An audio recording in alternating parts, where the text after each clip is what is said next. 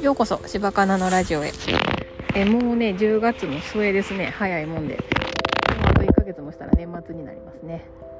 えー、それで私今日は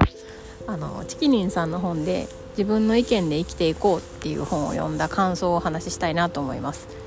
ちきりんさんは去年の Voicy フェスで対談されてるのがすごく面白くて去年は伊藤洋一さんと勝間和代さんと対談されててめちゃめちゃ関西弁でどっちの話もすごい面白かったですね。今年は何でか出はらへんのですけど。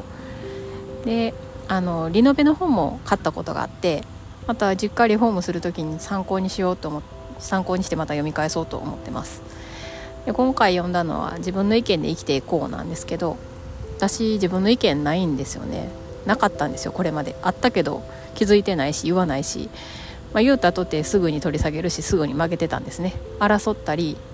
えー、する方が嫌。嫌われたりする方が嫌と思って自分の意見はもうひたすら言わない人なんですよ。だったんですよ。であのなんでかって間違ってるって言われるの嫌やし、まあ、嫌われるのが嫌っていうのもあるけど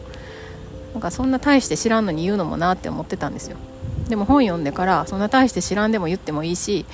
意見っていうのは間違っててるっていうのがないんですよね。あの算数とかの正解がある問題じゃないから意見は言ってもいいっていう。ポジションを明確にして言ったらいいっていう風に書いてあってすごい腑に落ちたんですね私。なんか私その前にね遺伝子検査もして遺伝子レベルで私あのあんまり考えんと行動する人なんですよ。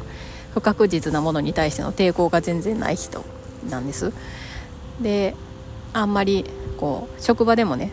行動力があるとこは長所やけど短絡的なところが短所って言われててなんかすごい最初言われた時めちゃくちゃショックで短所ってねもうなんかなんやろ資料資料深くないみたいなし考えなしに行動するあんまり信頼されないとか書いてあってめっちゃショックって思ってたんですけどもう今はもうええわってなってるんですけどあのなんでええわってなったかって別に短絡的だと思う。いうのはその人の評価やし私がそういうあの行動しひんように気をつけようって思ってるんで、まあ、行動力があるっていうのも私の長所やからって思ってまあ時が経ったからちょっと傷が癒えてるだけなんですけど。であの本当にやってみよう精神の人ってよく言われるです私。であんまり考えたことないんですよ。思考力がないし意見も言わないし。まあそこそれでいいかって思って今まで生きてきたんですけどそれで別に間違っててもいいし自分のポジションをはっきり出しして意見を言うってことは間違いじゃないって言われたことがめっちゃ心強くて私これから意見をどんどん言っていこう考えていこうって思いました。であのノートとツイッターで反応じゃなくて意見を言えるように練習していこうって思ってます。これのねポッドキャストはねもう思ったことを喋ってるんであの意見ではないかもしれない。昨日のやつとかはもう反応でしかないと思うんですけど。はい。ですごい面白かったですね本。